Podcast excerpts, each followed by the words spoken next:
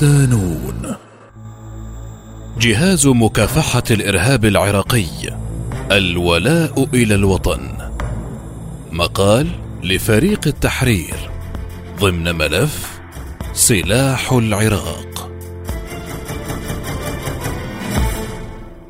القوات الخاصة العراقية أو قوات العمليات الخاصة العراقية أو جهاز مكافحة الإرهاب أو الفرقة الذهبية. كلها مسميات للقوة ذاتها التي تشكلت بعد الغزو الأمريكي للبلاد عام 2003 وكان تشكيلها منذ الأشهر الأولى للغزو عقب حل الولايات المتحدة لجميع الأجهزة الأمنية في البلاد. تسلسل التشكيل. شكلت الولايات المتحدة قوات العمليات الخاصة في الرابع عشر من ديسمبر كانون الأول 2003 وذلك بحسب الموقع الرسمي لجهاز مكافحة الإرهاب حيث كانت هذه التشكيلات تتبع وزارة الدفاع العراقية منذ تشكيلها وحتى فبراير شباط 2007 عندما انفكت هذه القوات من تبعيتها لوزارة الدفاع وألحقت بجهاز مكافحة الإرهاب مع تغيير اسم قيادة العمليات الخاصة إلى قيادة العمليات الخاصة الأولى. وبعد ذلك بنحو عامين إلى ثلاثة أعوام تشكلت قيادة العمليات الخاصة الثانية مع ازدياد أعداد منتسبي هذا الجهاز وزيادة تمويله والمهام المكلف بها على نحو جعله أفضل قوة مختصة بمكافحة الإرهاب في البلاد على صعد التدريب والتسليح والمهارة. الأعداد والانتشار لا يذكر الموقع الرسمي للجهاز أعداد المقاتلين المنضوين ضمن جهاز مكافحة الإرهاب، إلا أن الخبير الأمني والاستراتيجي العراقي سرمد البياتي يؤكد أن أعداده تقارب الستة عشر ألف فرد ويشمل هذا العدد الإداريين والمقاتلين وجميع الأفراد والضباط.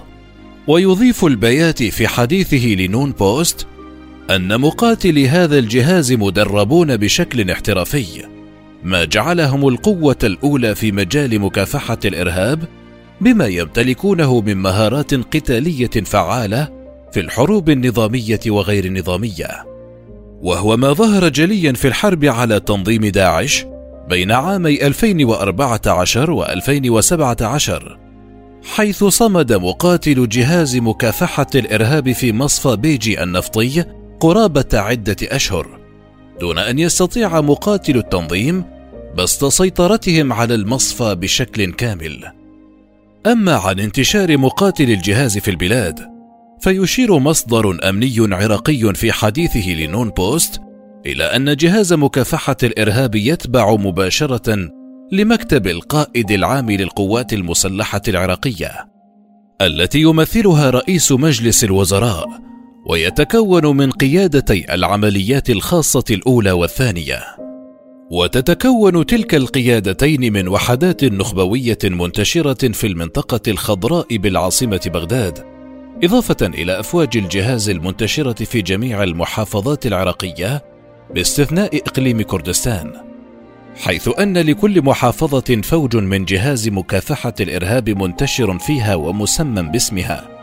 ودائما ما يكون مستعدا للتدخل في حالات الطوارئ بحسب المصدر كما إن للجهاز وحدات كوموندوز واستطلاع وأفواج طوارئ بما يشمل ثلاثة ألوية منتشرة في المدن الرئيسية الكبرى في البلاد وهي بغداد والموصل والبصرة. التسليح يتمتع جهاز مكافحة الإرهاب بحيازته أفضل وأحدث أنواع الأسلحة الأمريكية الرشاشة وقاذفات القنابل والأسلحة القناصة، كما يمتاز عن غيره من الوكالات الأمنية العراقية بأنه يتمتع بقدرات قتالية عالية، ولا يدين بالولاء للأحزاب والكتل السياسية، ولا يتأثر بالخلفيات المذهبية أو القومية لأفراده. وذلك بحسب المتحدث الرسمي باسم الجهاز صباح نعمان. ويضيف أن المهمة الرئيسية للجهاز تكمن في متابعة التنظيمات الإرهابية ومصادرها وكل ما يتعلق بها. إضافة إلى أن الجهاز ينفذ استراتيجيته في مجال الوقاية والحد من الإرهاب وأخطاره. وبرزت قوات مكافحة الإرهاب في العراق في حرب العراق ضد تنظيم داعش إذ كان للجهاز صولات قتال دامية وفاعلة ضد مقاتل التنظيم في محافظات صلاح الدين والأنبار ونينوى. وذلك بحسب الخبير الأمني العراقي رياض العلي. ويتابع العلي في حديثه لنون بوست أن جهاز مكافحة الإرهاب كان الأكثر إتقانا لعمله. ولم تؤشر عليه انتهاكات كبيرة لحقوق الإنسان. كما حدث في قوات الجيش العراقي والشرطه الاتحادية والحشد الشعبي في معارك التحرير. ليس هذا فحسب إذ يؤكد العلي أن التدريب المكثف والمحترف لمقاتل الجهاز لم يتوقف على مدى السنوات الماضية. ودائما ما يوفد ضباط الجهاز إلى الولايات المتحدة أو الاتحاد الأوروبي لتعزيز قدراتهم العملياتية في الميدان. إضافة إلى أن المعارك التي خاضها الجهاز كانت تحظى بغطاء جوي أمريكي على مدار الساعة ما ساعد مقاتل الجهاز على تحقيق نصر كبير على مقاتل داعش في المدن المستعادة منها.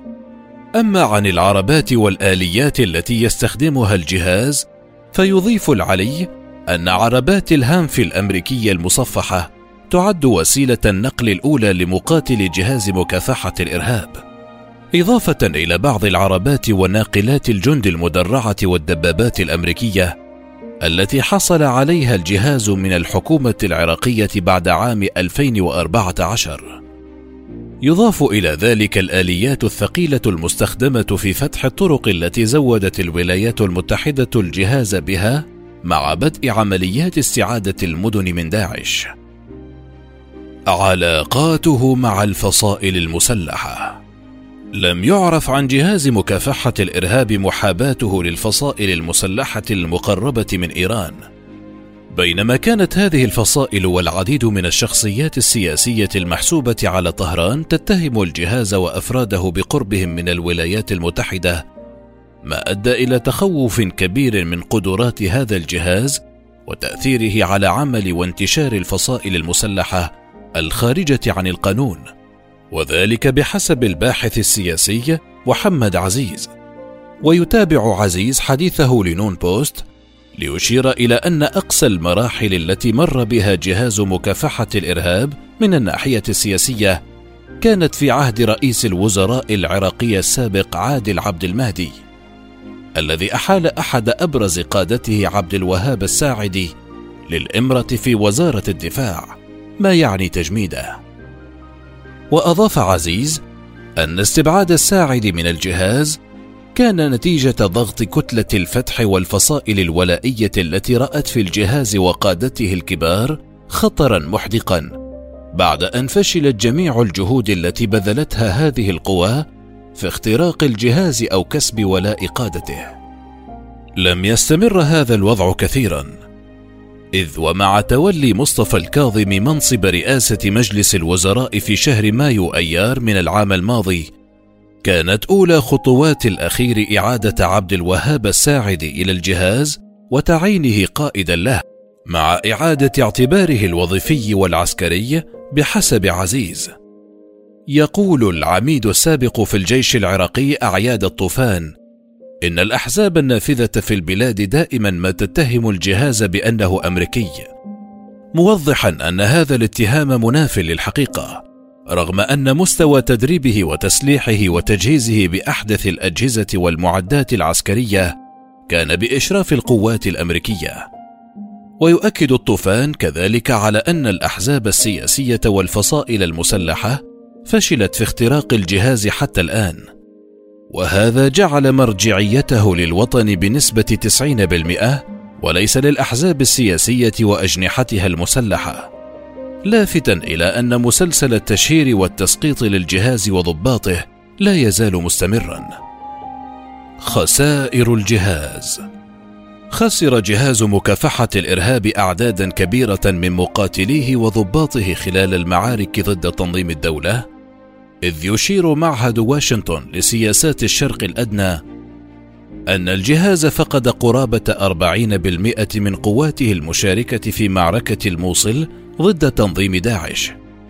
ويضرب المعهد مثالا على حجم الخسائر التي مني بها إذ يكشف أن عدد جنود كتيبة المغاوير الإقليمية في النجف المشاركة في معركة الموصل كان يناهز 350 جنديا. إلا أن هذا العدد تقلص إلى 150 جنديا خلال 90 يوما فقط من القتال. أما عن أسباب نجاح قوات مكافحة الإرهاب دون غيرها من القوات العراقية فيكشف المعهد أنه وضمن أحد البرامج التدريبية للجهاز عام 2008 لم يتمكن سوى 401 مرشح فقط من التخرج كجنود في جهاز مكافحة الإرهاب من أصل 2200 مرشح أي بنسبة 18% ويضيف أن صغر حجم الجهاز أسهم بتلقي مقاتليه ضعف الرواتب التي يتلقاها الجنود في الجيش العراقي فضلا عن الظروف المعيشية والمعدات المجهزة بها التي تعد أفضل بكثير من تلك التي تتلقاها القوات العراقية الأخرى. ما يجعلها تضاهي التجهيزات التي يحصل عليها الجنود في القوات الخاصة الأمريكية بحسب المعهد. بعد ثمانية عشر عاما على تأسيسه لا يزال جهاز مكافحة الإرهاب يعد القوة الضاربة في العراق من بين جميع الوكالات والوزارات الأمنية في البلاد، إذ تتمتع هذه القوة بسمعة ومقبولية جيدتين لدى العراقيين بمختلف قومياتهم وطوائفهم، وسط استمرار محاولات التسقيط لهذا الجهاز من قبل الأحزاب والفصائل الأيديولوجية.